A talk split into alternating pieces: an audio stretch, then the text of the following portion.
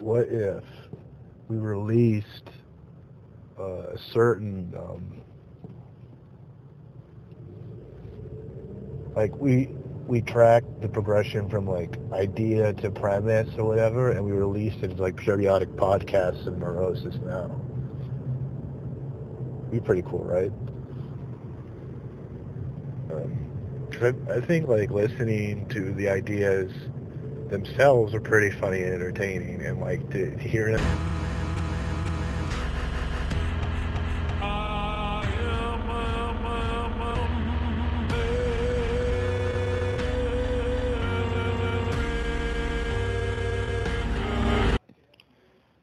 Uh, spoofing the emergency alert system. Spoo- that'd be pretty cool.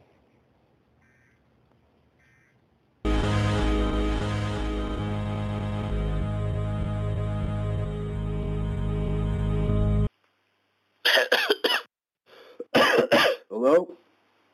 Hey man, are you okay? I mean, you're coughing, and I just got your status update. What's happening? Well, I, in many ways it was a test, and I just want to say you were the first person that called, and I want to congratulate you. You get, Well, thanks. What about the coughing? Oh. Coughing was that also a test? yeah, I was testing your level of concern, which is the second weighted score on my test, and right now you have a C.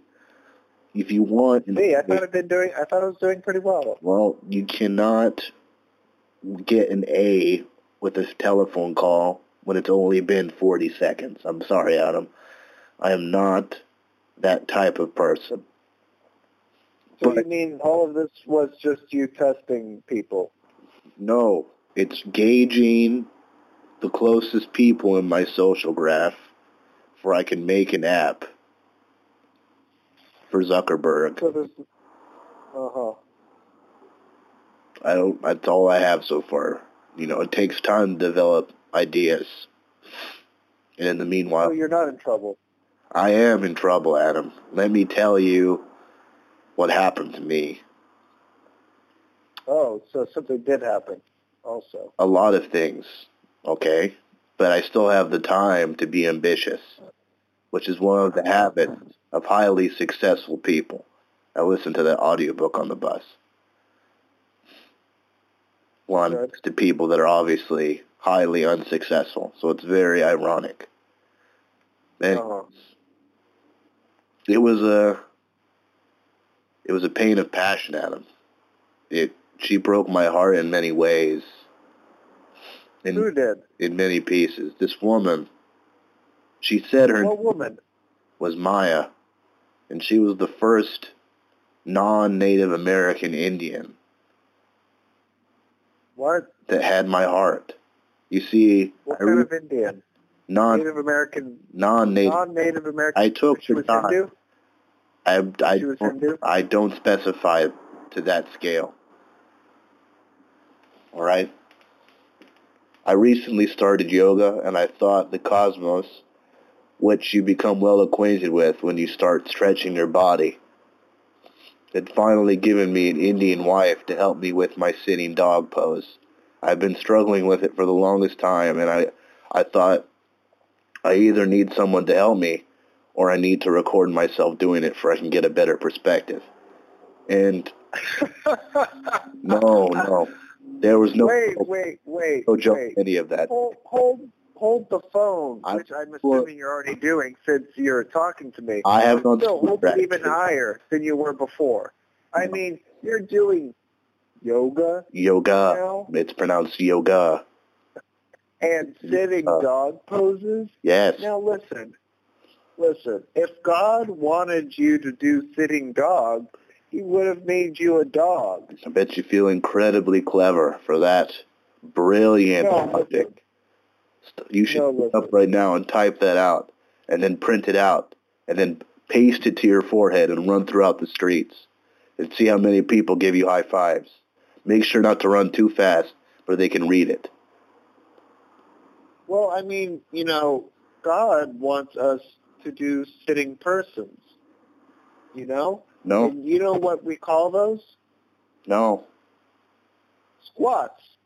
Oh, that Now, let me tell you about squats. I've started developing squats, into my normal exercise routine. Oh, okay. And it is phenomenal Is it the difference that I've seen in my life.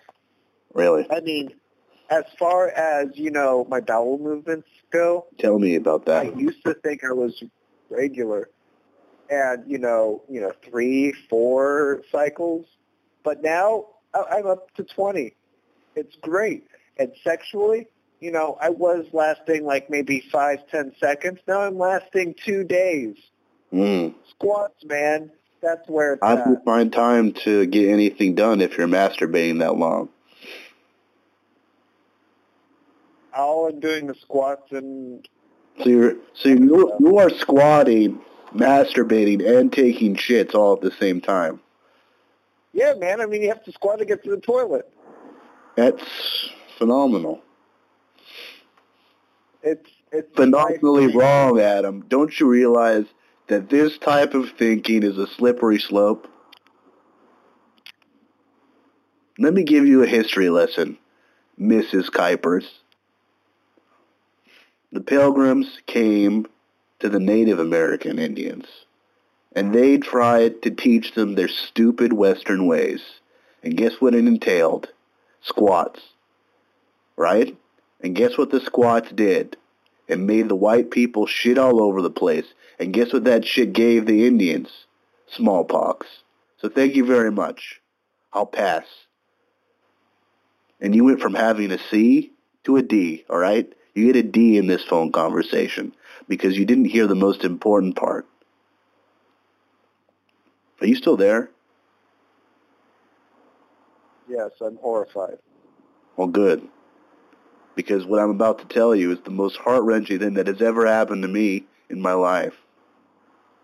I asked her for her number because all my chakras were aligned, which has given me the superpower, Adam, of being able to talk to women. Non-familial women. Not on Facebook chat, not via text, in physical space, in time. And I used this power to ask her for her number. And she gave it to me without hesitation. And I thought, yes. If I knew the Indian word for that's great, I would be thinking it right now. That's what I thought. But I didn't. And I took her number and I called it yesterday. And not only was it not her number, it was the person who was not hers it was her old number. So she gave me someone else's fake number. That sounds as like a tragedy of the yoga. Well, that's why I'm googling what Nietzsche did for exercise, and I'm gonna start be gonna be start doing that.